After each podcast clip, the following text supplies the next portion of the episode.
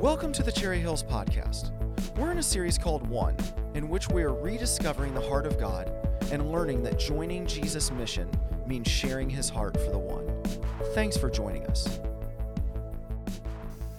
Have you ever thought about how many invitations you receive every day? Maybe you don't think of it that way, but we really do receive lots of invitations. This week alone, in the mailbox, I received several invitations. I received an invitation to join Capital One Quicksilver Rewards.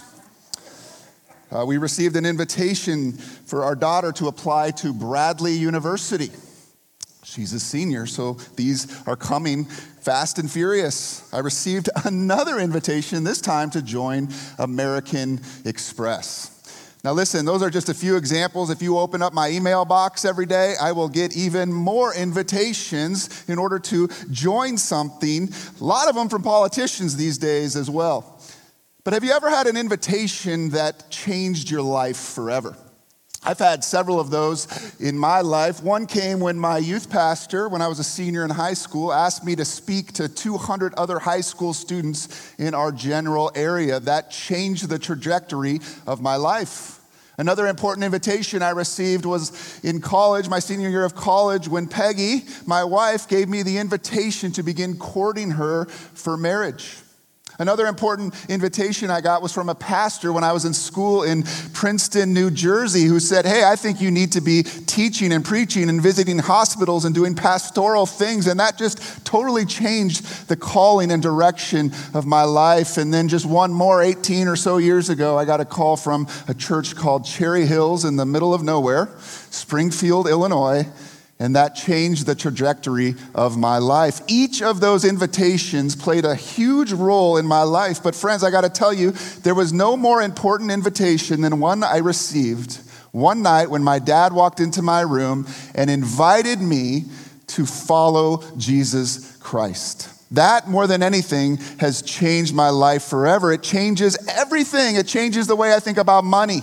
It changes the way I think about other people. It changes the way I think about how I use my time. It changes everything about my life and directs me to know here's what matters most. All because one person loved me enough to give me an invitation to a relationship with Jesus.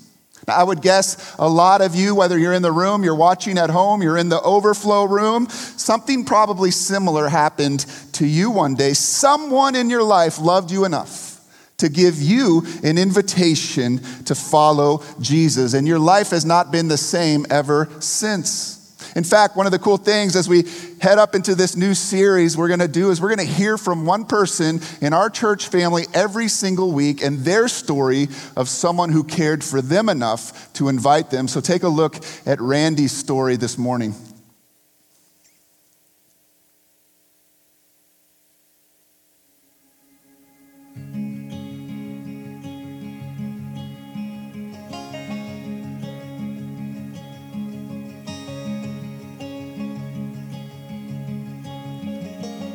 For the first 17 years of my life, uh, my parents took my sisters and I to a church which was very liberal.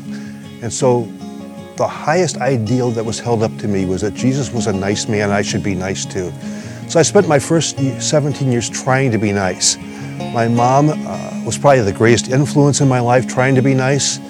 And she would tell me when I wasn't nice to my sisters, to my teachers.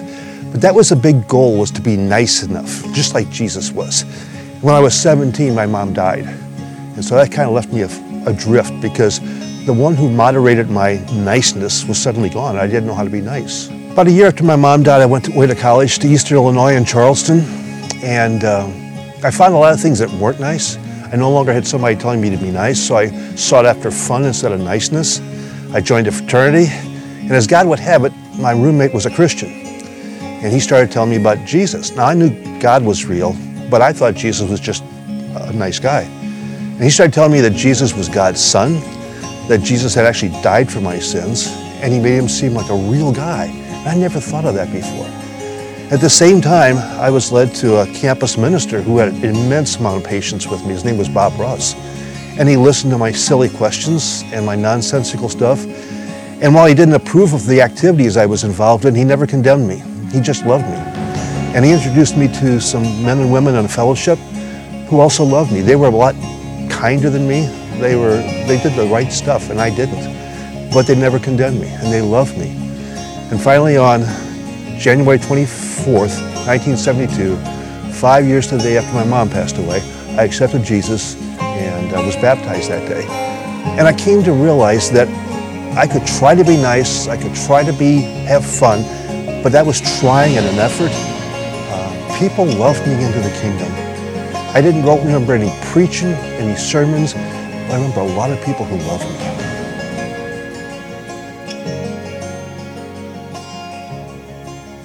What a great story. All it took was for one person, in that case, two people, his roommates and a campus minister, minister, to love him enough that he was open to the greatest invitation that's ever been offered to human beings. Now, I'm sharing all of this because as we've been reflecting on our church this past year and even before that, I just got to say there's some really good things happening in our church family. Our giving, even during this COVID time, has continued to be uh, just amazing, which all credit goes to you. Thank you so much for continuing that. Our efforts outside of our church's walls here, right in our community, is expanding. I mean, even just a few weeks ago, some of you know, we were able to bless teachers in our community, praying over them, providing some of the materials that they might need. That's just one example of the many other things. But we've also noticed some discouraging signs within our church family. Jeff talked about that a couple of weeks ago in his message. Just, I think it's just normal for all of us during this six months of COVID to kind of disengage a little bit in the things that are happening. We've also noticed that our life group numbers are declining, which is kind of amazing to me because the one thing we need most during this time of COVID is to be gathering with other people in a small group setting. But most of all, we've noticed that our inviting levels have gone down.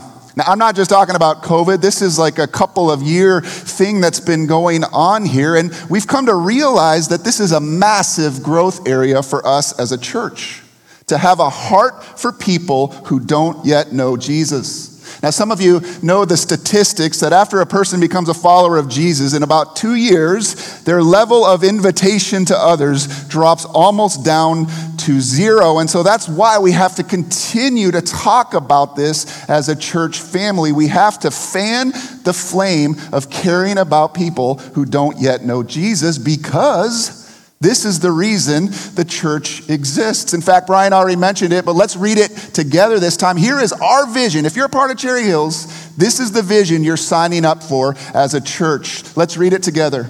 To see people of every generation giving themselves fully to Jesus and his mission. And what is Jesus' mission? To share himself, to invite others into a life with him. And that's what we want to talk about together in the next six weeks as we start this new series called One. If you're following in your notes there this morning with me, in this series, we're going to be learning that joining Jesus' mission means sharing his heart for the one. Now, here's some good news for you. To be clear, this series isn't going to be about us sharing some evangelism tricks or techniques or making you feel guilty about your lack of inviting other people. Because none of that stuff matters until we first share God's heart for the one, caring for someone like my dad did for me, caring enough for someone like Randy's roommate and that campus minister did for him. Now, the language of the one comes from Luke chapter 15, and we'll be spending most of our series in that passage. But today, I just wanted to start off this series by reminding ourselves, or as we say in our series sentence here, we just want to reconnect to this idea of God's heart. So I want to invite you back to the basics. Take your Bible and turn it to John chapter 3, verse 16. Now, the truth is, I also have that printed on your notes. Uh, and we're going to read that out loud together. But if you just want to understand the context of it, it's John 3:16. Now, I'm sure you're probably aware of the fact that of the over 30,000 verses in the Bible, John 3:16 is the most well known. This verse is so popular, it's made its way into our mainstream culture. Let me just give you a few examples of this. Today football starts. You've probably seen John 3:16 somewhere like there before. Or maybe some of you like to shop at Forever 21. Have you ever noticed this on a Forever 21 bag there? They have John 3:16 printed on the bottom of their bags. Or some of you have seen John 3:16 on this famous person's eyes before. Tim Tebow. And then last but not least, if you have been fortunate enough in your life, you have seen it on one of these. I could give you many, many more examples, but I think the point is clear and obvious. John 3:16 is one of the most well-known verses in the Bible, and that leads to two things. It gives us an opportunity, but it can also create a challenge for us. And the challenge for you sitting in this room and at home who have come to know Christ is this verse has become overly familiar to us. So sometimes it's easy for us to forget just how majestic and amazing it really is. It's easy to tune out, but I encourage you not to do that. It's also an opportunity for some of you because you may have never heard the heart of what is behind this famous verse. And I got to tell you, it has the potential to change your life forever starting today. And so let's dive in together and learn what we can about how we can apply John 3:16 to our lives. Now, just a little context. In John 3, Jesus is having a conversation with a religious leader by the name of Nicodemus. And Nicodemus' whole paradigm about God is that he has to do all these really good things in order to get God to love him. He has to do good religious works. Some of us still fall into that temptation, don't we? I have to earn God's love through what I do. And so Jesus is having this conversation with Nicodemus, telling him that's the wrong way to think about it. That is not the God that he has come from. And we get to this climactic verse in John 3:16, which I'm going to have us read out loud together there on our notes. It says, "For God so loved the world that he gave his one and only son, that whoever believes in him shall not perish, but have eternal life. Now, I want to break that one verse into three parts with you right now. First, we learn about God's heart. Second, we learn about God's mission. And then third, we learn about God's promise in just this one single verse. So, what do we learn about God's heart? Well, the first part of the verse says, For God so loved the world. Right away, if you're on your notes, this verse tells us that the heart of God is motivated by what? Love. Now, the word Jesus uses here is important because in the Greek language in which the New Testament was written, there's actually three words he could have used for the word love here. The first word is the Greek word eros, which talks about this physical affection, sexually affectionate kind of love. Unfortunately, I feel like that's the only kind of love people talk about today in our culture. A second word he could have used is the word filial love, which describes just this friendship love, this companionship love, this enjoyment we feel when we're gathered together with other people. We have our life group tonight, and we will hopefully experience some of this filial love as we gather together as a small group community. And then finally, there's the Greek word agape love. And that's the word used for unconditional love. It's a kind of love that says, I am deciding to love you. I'm choosing to love you no matter how I feel about you right now.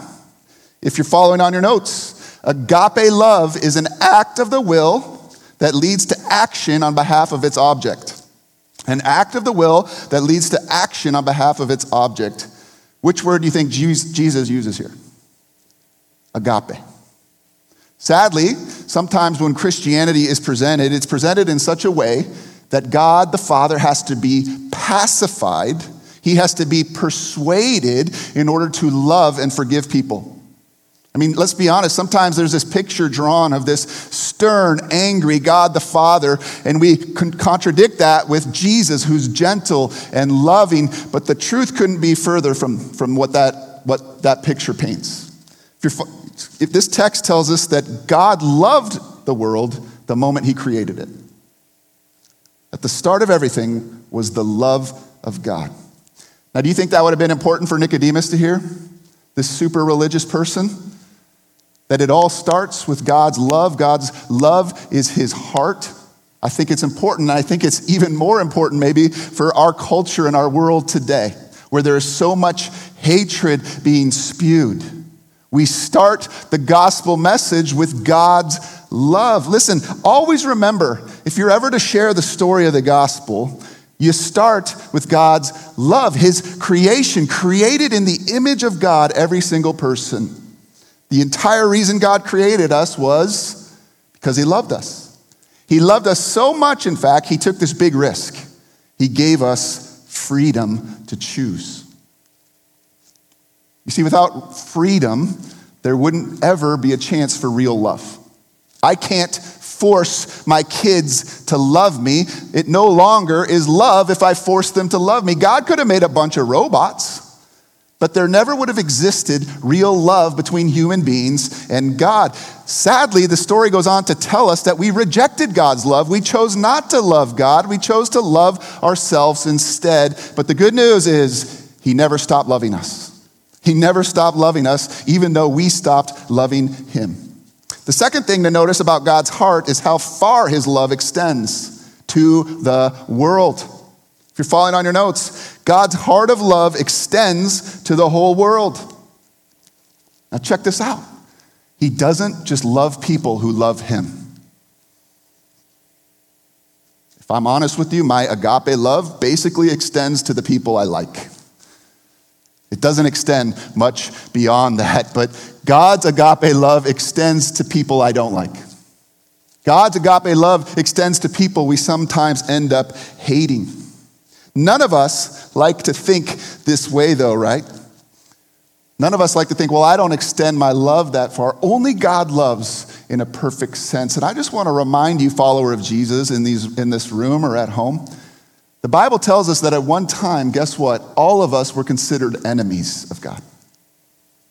We don't like to think that way. We like to think, well, I'm a, I was a pretty good person. I deserved Jesus in my life. But the Bible is crystal clear that no, we all have walked away from God at one time. We were all enemies of His because of that. But even so, even when we did that, God's heart never changed for you. His heart never changed for me. His heart is a heart of love. And here's the thing Jesus now calls us, those of us, those of us who have received his gift of love, to love people the same way he did. And what could be more loving than sharing God's love for them? This leads to the second part of this verse God's mission. Because God so loved the world, because he loved it in an agape love, he chose to do something about it. He went on a mission of love. And we're told here was his plan, his master plan. He sent his one and only son. We're so used to that. But no matter how many times I read it, I'm still filled with awe that the bright and morning star, the Alpha and the Omega, the King of Kings, the Lord of Lords, the Prince of Peace, stepped down into human flesh and became one of us. Right here, we see God's love is more than an emotion or an affection towards us. He expressed his love through an amazing action. He sent his only son. That is a sacrificial act of love, and it's the basis for, from which we should understand all of the Christian faith. Jesus entered the mess of humanity out of love. He lived as a human being out of love. When he taught his disciples, he did it out of love. When he was lifted on that cross, he did it because God is love. Now, what exactly did Jesus come to do for us? What was his mission in all of that? Well, Jesus says it himself in Luke 19 10, which I have printed on your notes there. Let's read it out loud together. It says, For the Son of Man has come to seek and to save that which is lost. That's it. You want Jesus' mission statement in one sentence? Memorize that verse.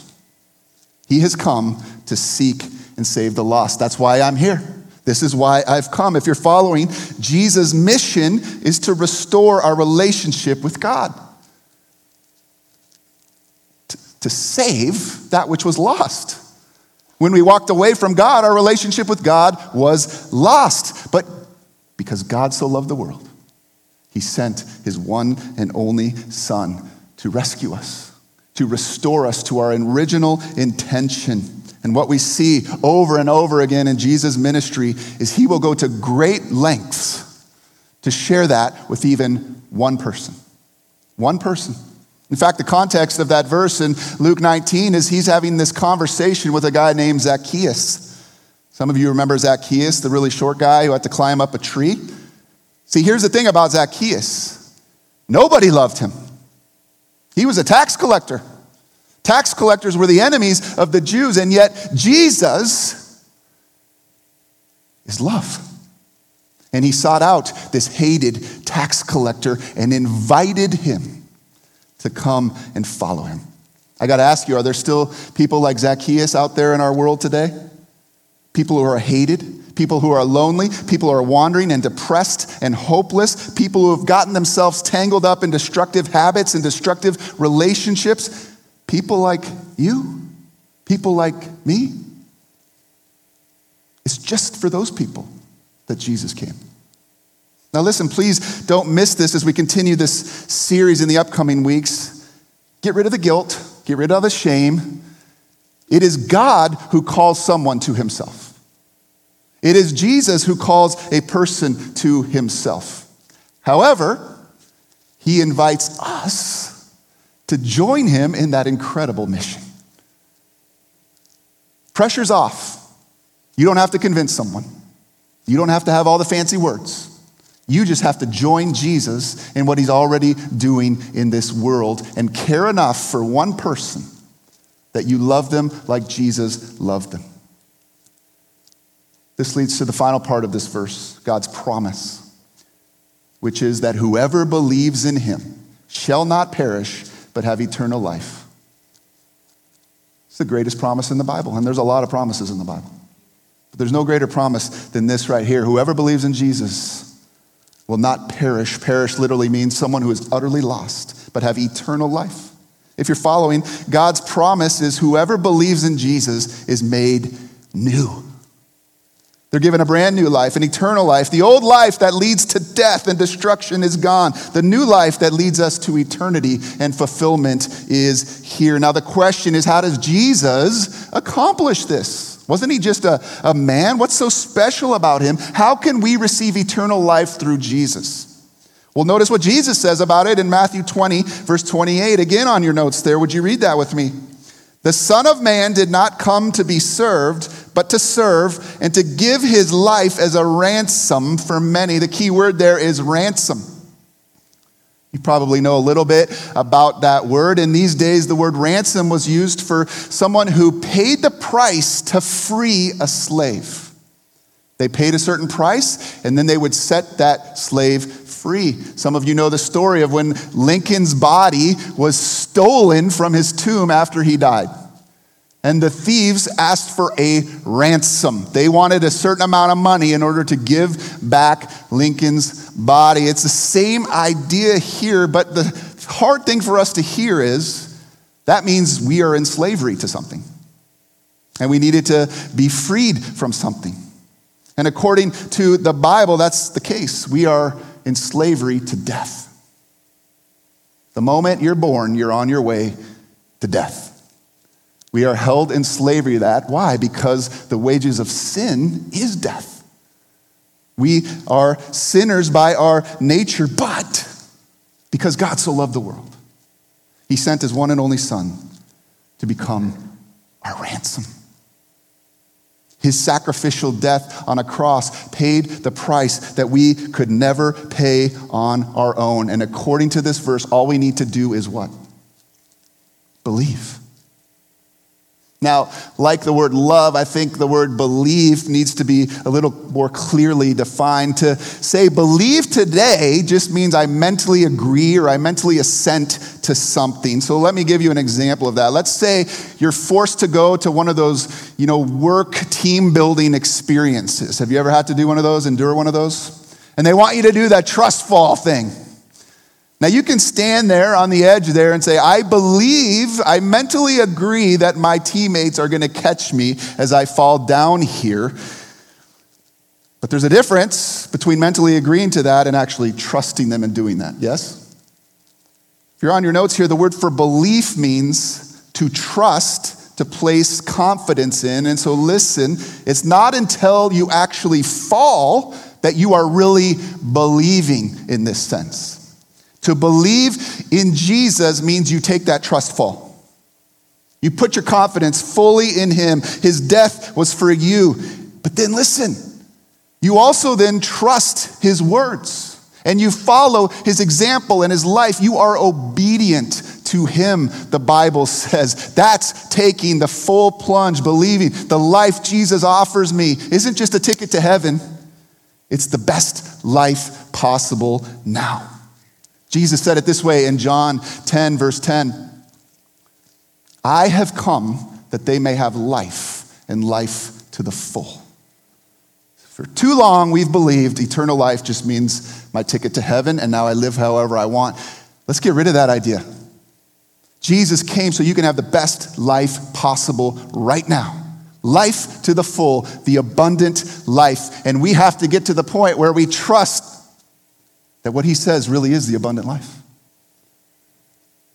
Some of the rules we don't like. Actually, it's the abundant life. Some of the things he calls us to do, that's the abundant life. Listen, nothing's going to halt our death. But God says, I love you so much, I'm going to not let death have the final say.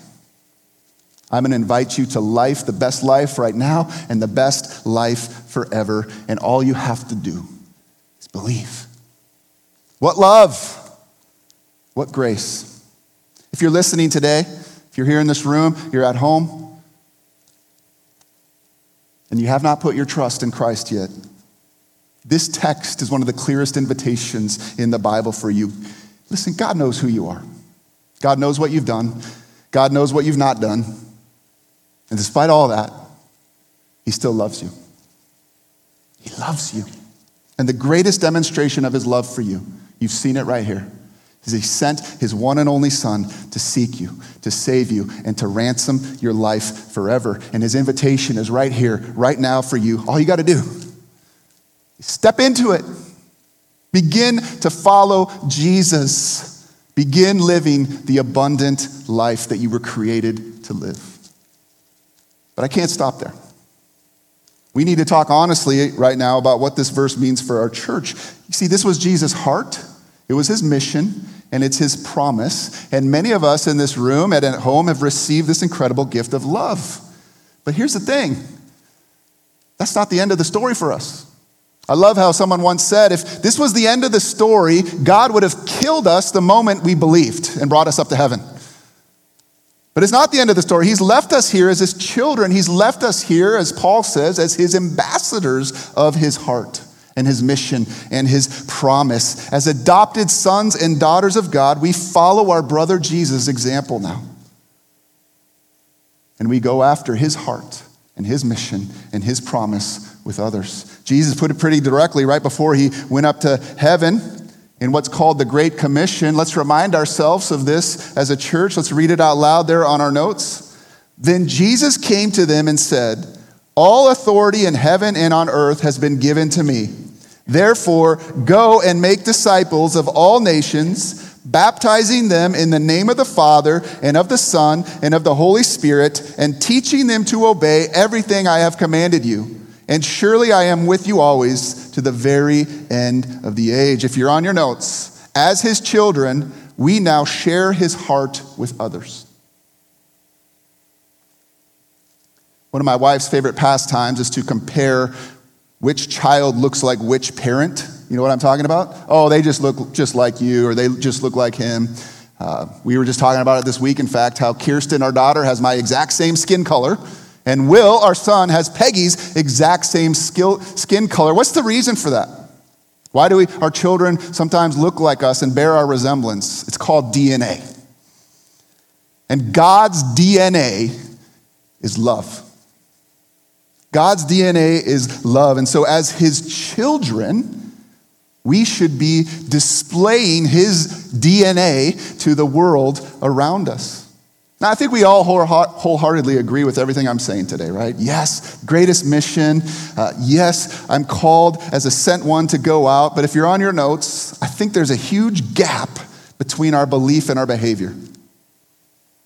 Yeah? It's the best news ever given. But I'm going to keep it to myself. I mean, can you imagine if I had a way for you to get 10,000 free dollars just like that? All you had to do is click something on the computer. That'd be a pretty great invitation. But how much better of an invitation is eternal life to those we love? And so, how are we going to address this gap? Well, this is what we're going to talk about in the weeks to come. But I just got to be honest. Right now, my temptation for you would be to give you all kinds of tricks and techniques, how to start conversations, books on what you need to know, and all those kind of things. But I've just come to realize here's the truth. Again, if you're on your notes, until we share God's heart for others, we won't share God's share His good news with others. And so we're starting from the beginning in this series. How do I begin to share God's heart for others? And friends, you're going to be glad for this. I only have one application for you today. And here it is Who is one person in your life that you love who is far from God? Now, you may have more than one, but can you at least name one? If you're on your notes there, who is your one? I want you to write their name, their first name down there, right on that paper. Who is your one? Who is someone God is revealing to you to love, to begin to pray for, to share his heart for them with you? And start doing that this week. That's it. Start praying for your one. You may even want to start this way. I have to start this way. Start praying to God that I would begin to share his heart for the one. Sometimes we just need to start there. I really hope you're in a life group right now because in these next six weeks, we're going to be really going hard after this. We're writing questions for you to discuss after the message. I also want to make you aware that we're providing a um, it's, it's a devotional, a 40 day devotional to go along with this series. You can get it from our website or you can grab one at the blue tent on your way out here. We're asking life groups to use both of these things as we begin to fan the flame of sharing God's heart for the one throughout this series. If you're not yet in a group, we've already mentioned this, uh, but you can text this number to CH, CH groups to 94090. If you're at home, you can do that. If you're here, feel free to stop by the blue tent. Today's the last day for you to sign up in a life group and I want to encourage you to do that so much better to share God's heart with others. We're even going to have a challenge for life groups at the end of this six week series. So that's where we're headed in this series. But right now, I just want to close with a story that impacted me probably more than any story ever has. I heard it in 2002 by a pastor named John Ortberg. You can follow along on the screen if you want. You can close your eyes right now and just listen to this story. But, friends, this is what it's all about. Several years ago, we took a vacation and we went to Massachusetts and we visited a little museum on Nantucket Island. It was devoted to a volunteer organization that was formed centuries ago, over 300 years ago. In those days, travel by sea was extremely dangerous, and given storms in the Atlantic and the real rocky coasts of Massachusetts, many, many lives were lost real close to the shore, within a mile or less of the land. And a group of people who lived on that island couldn't stand to think about all these people going down so close to them. So they went into the life saving business. They banded together to form what was originally called the Humane Society. We think about animals with that name now, but in those days, that was a life saving deal for them. They built little huts that dotted the shore. You can still see one of them in this museum. They built little huts containing boats and rescue equipment. They were sometimes called huts of refuge. Huts of refuge. And people were posted in those huts all the time, and their job was just to keep watching the sea. And anytime a ship went down, the word would go out. They would devote everything. They would risk themselves to save every life they could. 24 hours a day, seven days a week, somebody was watching. Everybody was willing. They did it for no money. They did it for no recognition. They did it just because they prized human life. And to remind them how seriously they took this task and what was at stake, they adopted a motto. I love this motto You have to go out, but you don't have to come back. That is a catchy little recruiting slogan, don't you think? You have to go out, but you don't have to come back. You wouldn't think that would entice a whole lot of people into joining them, but it did. It is a fascinating thing to read accounts in that museum of people who risked everything, even their lives, to save other people they had never met, faces they had never seen, names they might not ever know. Over time, things changed, and after a while, what would come to know as the U.S. Coast Guard started to take over this task. And for a little while, the Coast Guard and the Life Saving Society worked together side by side. Eventually, the idea that carried the day was let the professionals do it. They are better trained, they get paid for it. Volunteers stop manning the little huts. They stop searching the coastline for sinking ships. They stop sending out teams to rescue people. And it is a funny thing, they couldn't even bring themselves to disband. And the Life Saving Society still exists today. It meets every once in a while in, a, in Boston or someplace in New England to have dinners. And they hand out awards for things like community service. They enjoy each other's company, they sponsor programs, they get together. They are not just in the life saving business anymore. They are, excuse me, they are just not in the life saving business anymore. They don't scour the coastline anymore to see if anybody is going down. They don't know the thrill anymore of what it is to risk themselves to save a life that could perish. They don't speak those words to each other anymore. You have to go out, but you don't have to come back. They are just not in the life saving business anymore. It happens all the time. It doesn't happen in a day, it doesn't happen in a month, but over time, a church forgets it is in the life saving business. It, do, it, usually doesn't disband, at least not until much later. People still meet, they still enjoy each other's company, they still use words like community, they still have services and buildings and staffs and programs. They might even be involved in various forms of community service. They are just not sending out teams anymore for people who are going down. They are just not really scouring neighborhoods and offices and schools and networks and cities to see if there is somebody that needs to be saved. They forgot, maybe, that Jesus put this rescue effort in the hands of volunteers who would love the people that God loves so much and adopt for themselves the motto, motto you have to go out, but you don't have to come back. They have buildings and budgets and staffs and meetings. They are just not in the life saving business anymore. It can happen to a church. It can happen to a small group. It can happen to an individual. And don't think it can't happen in your church. Don't think it can't. Don't think it can happen, can't happen to you. Whether or not we stay in the life saving business is in the hands of the people in this room or at home. Jesus is still looking for people who are willing to go into the life saving business. That is what the church does. Let's pray. Father, we thank you first and foremost that you are in the life saving business, and many of us in this room can say, You have saved me.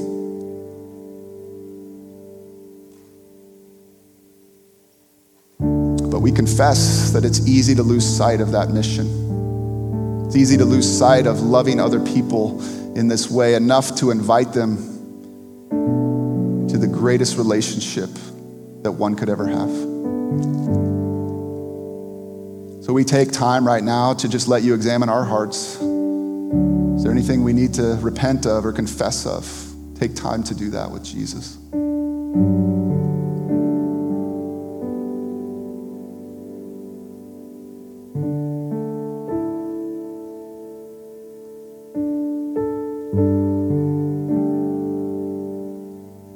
Pray for this series, these next six weeks, that we could rediscover your heart that we would share your heart. And right now, in this time, we even want to take time to pray for that person or those people we wrote on our notes there.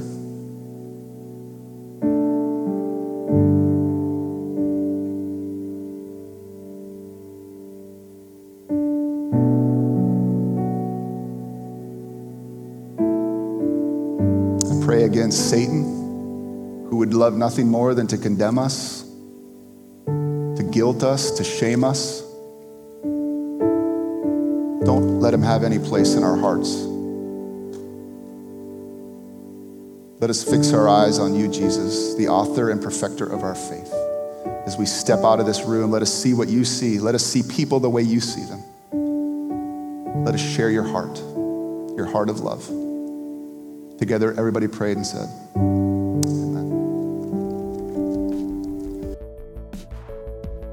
Thanks for joining us today. If you would like more information or to stay connected to Cherry Hills Church, please visit our website at cherryhillsfamily.org or follow us on Facebook.